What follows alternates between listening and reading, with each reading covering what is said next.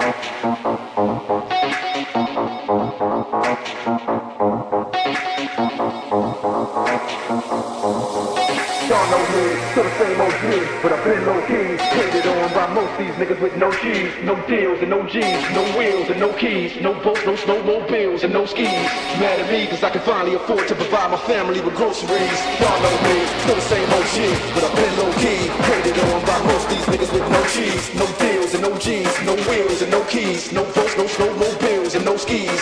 Mad at me, cause I can finally afford to